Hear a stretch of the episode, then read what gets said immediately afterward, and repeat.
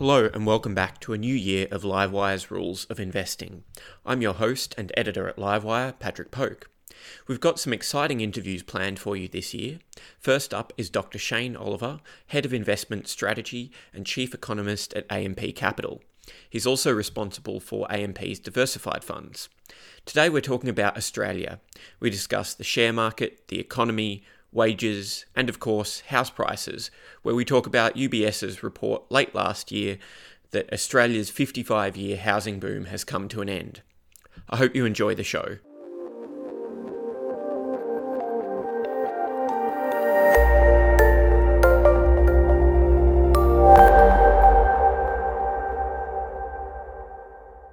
Thanks for being with us today, Shane. Thank you, Patrick, and great to be here. Um, let's get straight into the big issue on everybody's mind. Recently, UBS economists put out a report saying that Australia's 55 year housing boom is officially over. Uh, do you reckon that's hyperbole, or is there an element of truth, or do you think there's a lot of truth? What's your view on that? Well, I think most of that is hyperbole.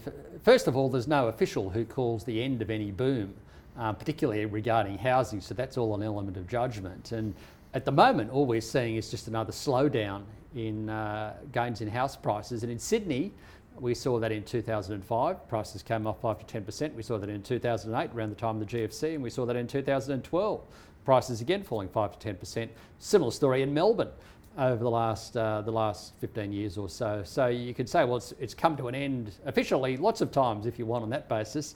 Um, there's also debatable why 55 years. If I look at a long-term chart of Australian housing back to the 1920s, it has periods of strength through the 1920s, weakness in around the time of the Great Depression up until World War II, then a massive boom in house prices in the post-war period up until the mid 70s, and then a, a sort of a, a, weaker period there in real terms, and then of course taking off particularly through the 1990s. So there's been lots of huge swings there in the in the Australian property market. Um, and I, am loath to call it a 55 year boom because I don't think it's that. You can virtually call the Australian economy a, a 55 or 100 year boom because the trend is normally up, but you occasionally get these pullbacks. So I'm a bit reluctant to sort of push down that path saying there's a 55 year boom that's officially come to an end. I don't think that's the case. I think really what's happened here is that since the mid 1990s, we've been on a bit of a screamer. Um, if I go back to the mid 1990s, which incidentally was when I first when I bought my house, so I, I was very lucky to get in the mid 1990s. That was when bargains could be found. And then, of course, we went on a screamer over the last 20 odd years. Sydney, Melbourne initially, Sydney, and then it rotated around to Brisbane, Adelaide, Perth boomed, um, and then of course it eventually came all the way back to Sydney and Melbourne, and of course now those two are slowing down. Um, uh, Hobart's looking pretty good. So we've been all over the place in recent times, but I think really what's happening here is that the heat is just coming out of Sydney and Melbourne, thanks to the moves by APRA to tighten conditions up, uh, higher interest rates for some borrowers, um, and also a, an element of just poor affordability weighing on the market. But I certainly don't see a crash here, but what I do see is a period of weakness over the next 12 months. If you're getting wanting to buy a home in Sydney or Melbourne, you're probably better off waiting um, a while before this weakness let the weakness run run its course. So p- perhaps more akin to what we've seen in those few periods over the past 10 or 15 years, rather than maybe what we saw, saw in the early 90s. That's right. I, I think a, uh, a correction, uh, five to 10 percent top to bottom decline could be a little bit more, a little bit less, but. Um, if I was going to lean a little bit more, that'd be Sydney. A little bit less would be Melbourne. Um, I think there's better value in Melbourne than in Sydney, although they're both horribly unaffordable. Um, but in the absence of much higher interest rates, or much higher unemployment, neither of which I see happening, it's hard to see a crash in the, in the property market in Sydney and Melbourne. Um, I know there's people predicting it, but those people have been predicting that for the last decade or more now. And I, I just don't see the conditions there for that to occur. Um, but yeah, a bit of a pullback like uh, those earlier episodes around 2005, 2008, 2012.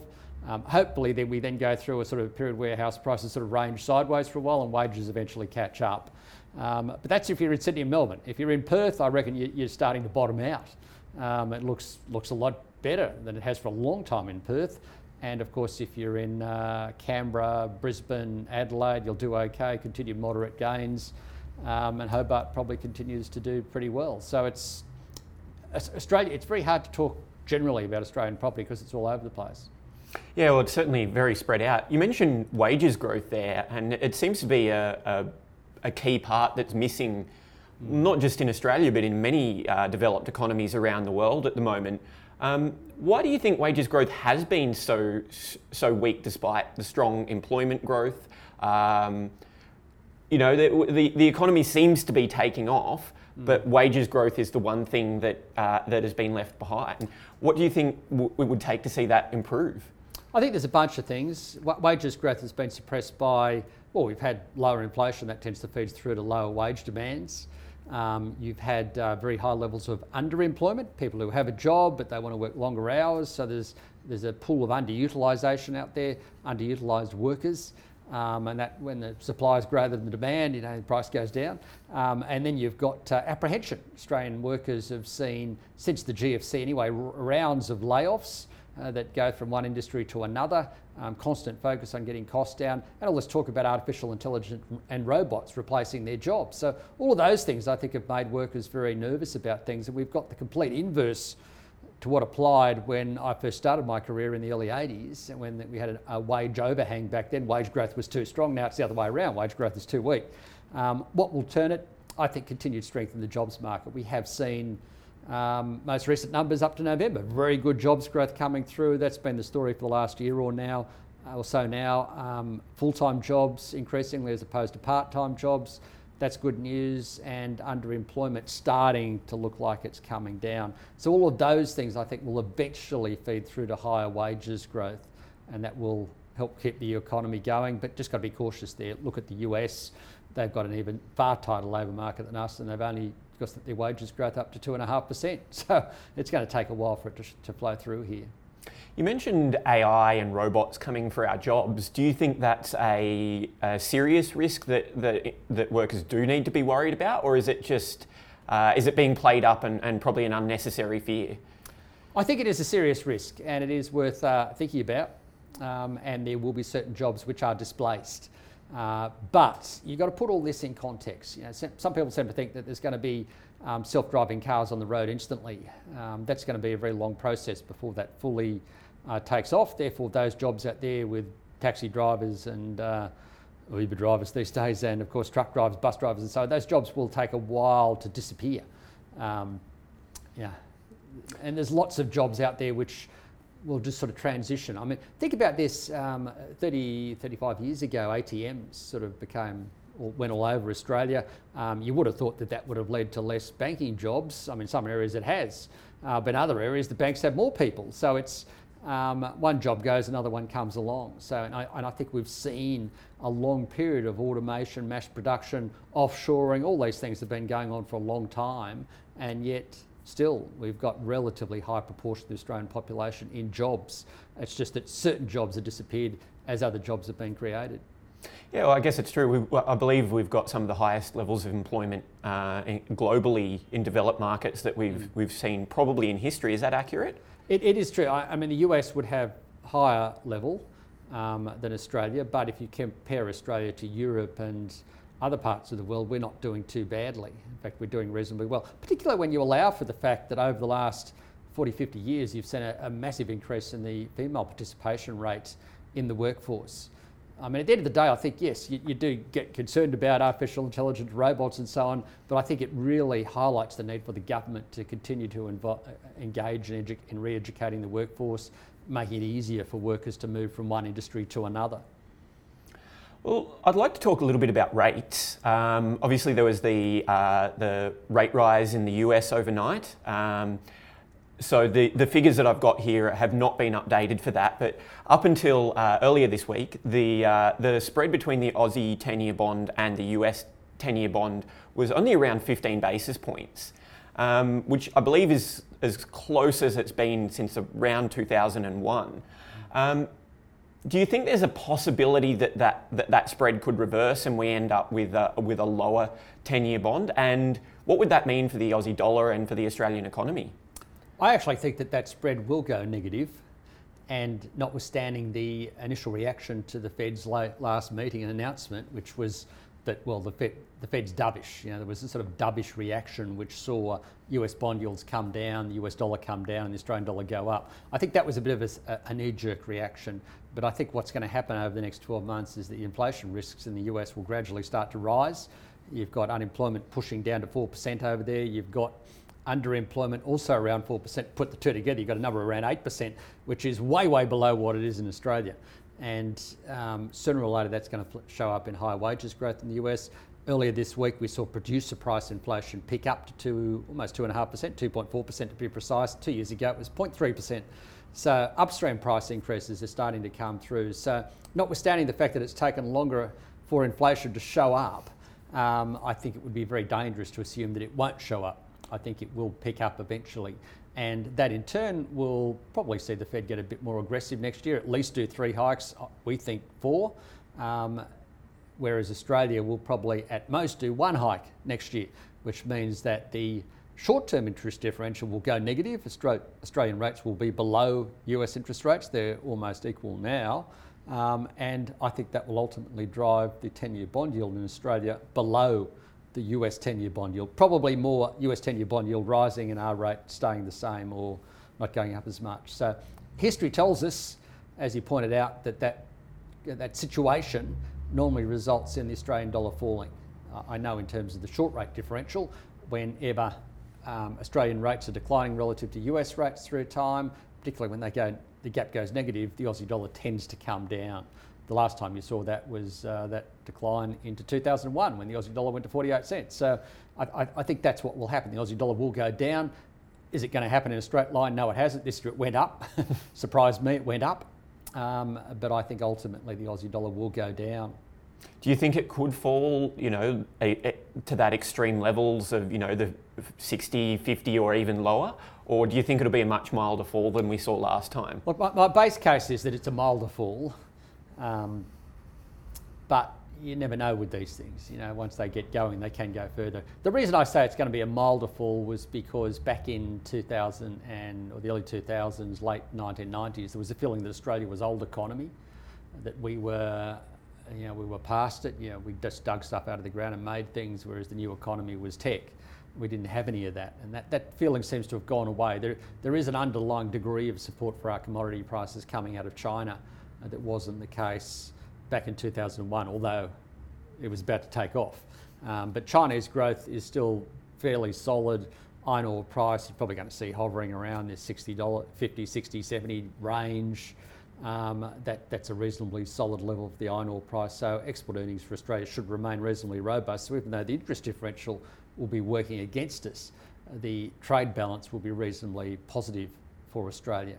And that should um, mean that if the Aussie dollar comes down, which I think it will, it sort of goes more like to 70 cents rather than 60 or 50 or even lower.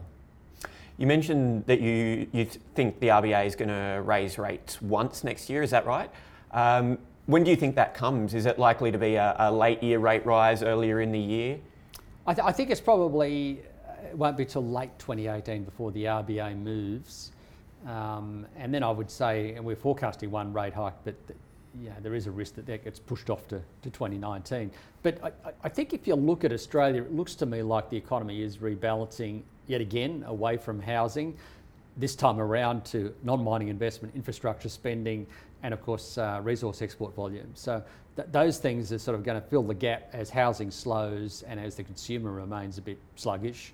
Um, but anyway, and you can see good signs in terms of business confidence has been good for a while. Consumer confidence has recently gone up. Um, and you could argue the jobs market is very strong and that should eventually help the economy. Um, but I think in the absence of much stronger wages growth, higher inflation, where the Aussie dollar is still relatively high, it's hard to see the Reserve Bank moving quickly. Um, and therefore, I don't see them moving till late 2018. Do you think it's the start of another major cycle, or is it, is it going to be a you know one or two and done kind of situation?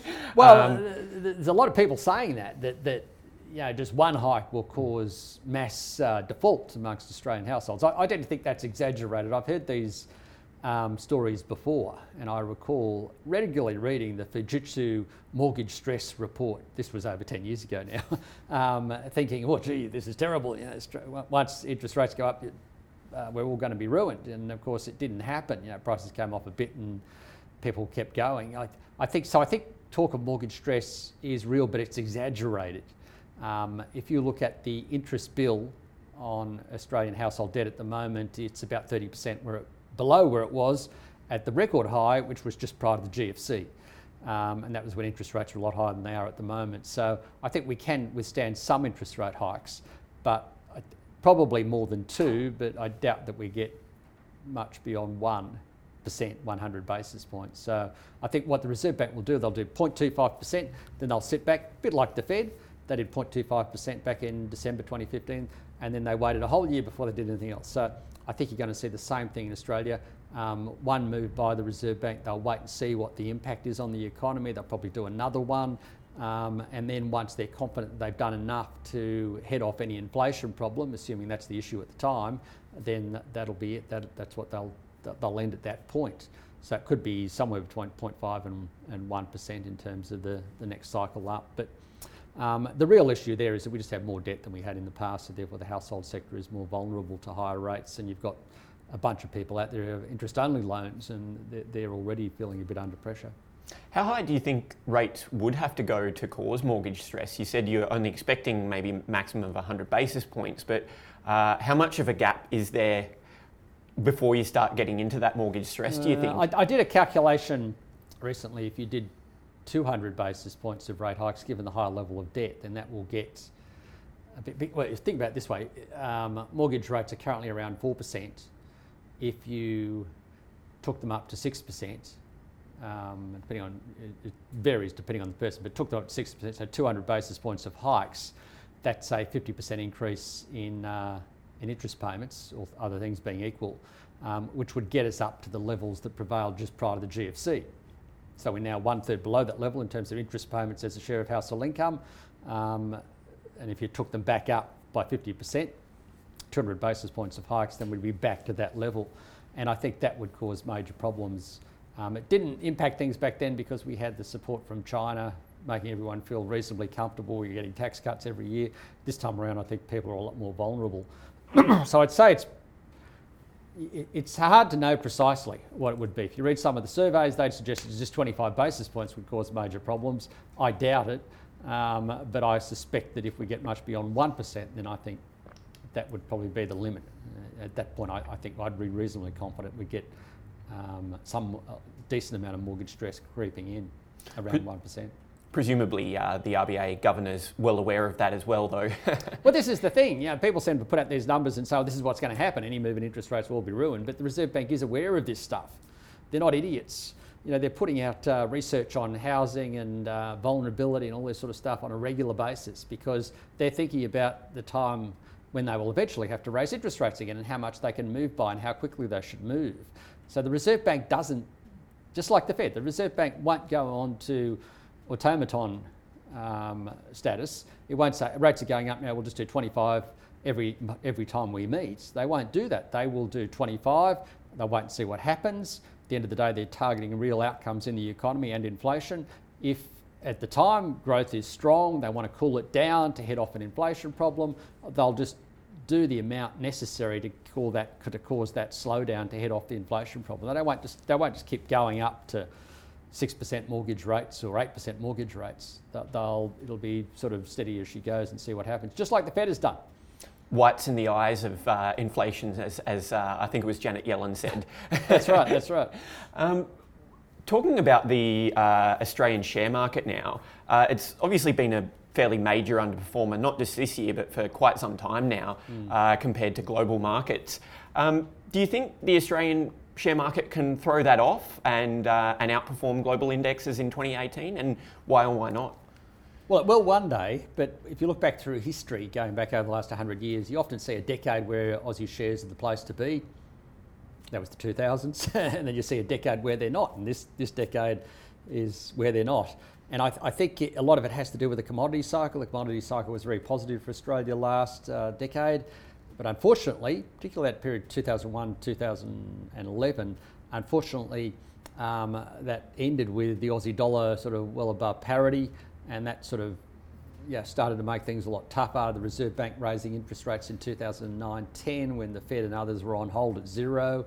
That was another source of underperformance. Um, obviously, the, the, slump in commodity prices hasn't helped. Um, so there's been a bunch of things that have worked against our market, and then more recently, we've been going through a sort of a almost a bit of a, a sort of a milder version of the malaise the US and others went through after the GFC. Know, people feeling a bit wary about things, whereas after, straight after the GFC, we felt on top of the world. Um, but I think in recent times, Australians starting to feel more cautious about things. You're seeing far more Australians.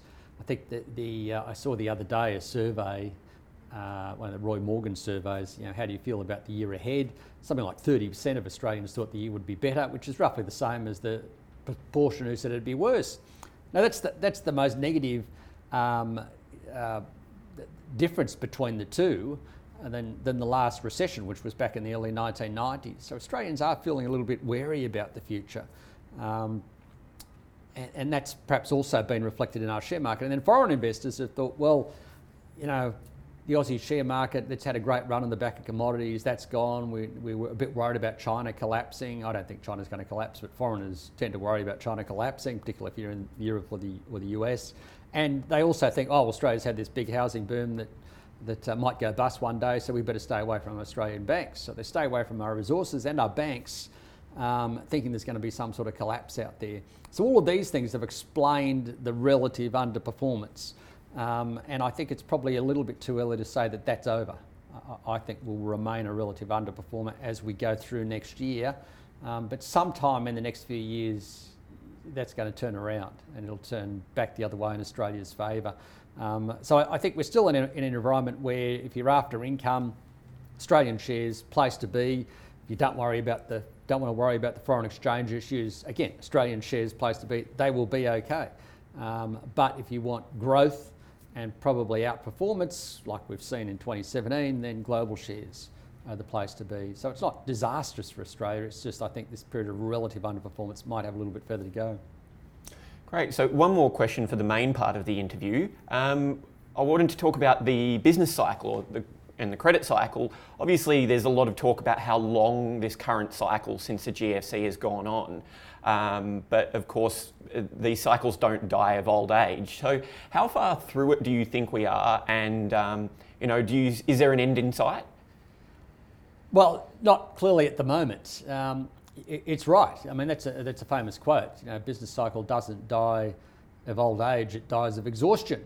Um, and signs of exhaustion are excessive growth in debt, um, uh, rapid growth in wages, uh, very, very low unemployment, you know, high inflation, central banks aggressively tightening monetary policy, and overinvestment somewhere or other. So, in the tech boom, they overinvested in tech type capex, and then, of course, housing in the US prior to um, the GFC. And then Australia's case, you'd argue we overinvested perhaps in mining related stuff. So, th- th- those sorts of exhaustion or excess uh, is what you look for for the end of the cycle, and so far we don't see that. So I don't think we're anywhere near the, the beginning of the cycle. We're well off the lows. Obviously, the GFC was a long time ago. The uh, the eurozone crisis was a long time ago, and that little growth scare around 2015, early 2016, that was a while ago now. So markets are no longer dirt cheap, and they're no longer underloved like they were a while back. Um, but we're not yet at the point where we see generalised excess, overinvestment, um, excessive debt growth, inflation problems, aggressive monetary tightening at the moment. So we're up the cycle. We're getting closer to the top, but we're not quite there yet. It could still be another year or two away.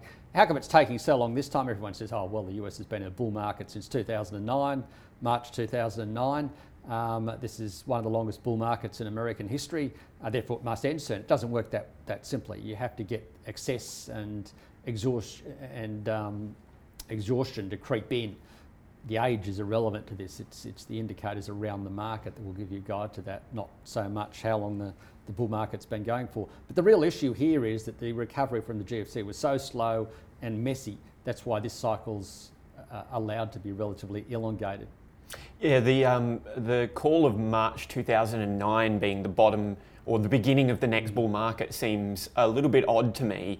Uh, the if you look at what was going on in 2011, 2012, that definitely did not seem like a bull market to no, it subjectively. It, didn't. It depends on how you. If you define a bull market as a um, a, a, rising trend unless it's interrupted by 20% or greater fall, then you can say, well, the US share market has been in a bull market since March 2000 because you haven't had a 20% or greater fall, um, either in 2011 or uh, 2015-16. They, they, didn't quite, but they got very close. I think the 2011 period came down 19%, and that didn't feel like a bull market to me. So technically, I, I, I sort of say, well, that's the typical definition: 20% or greater marks a bear market. The US didn't have that, but I would agree with you that that 2011 period felt to me like a cyclical bear market, and it certainly was in Australia, um, Europe, and Japan. They all had falls in excess of 20%.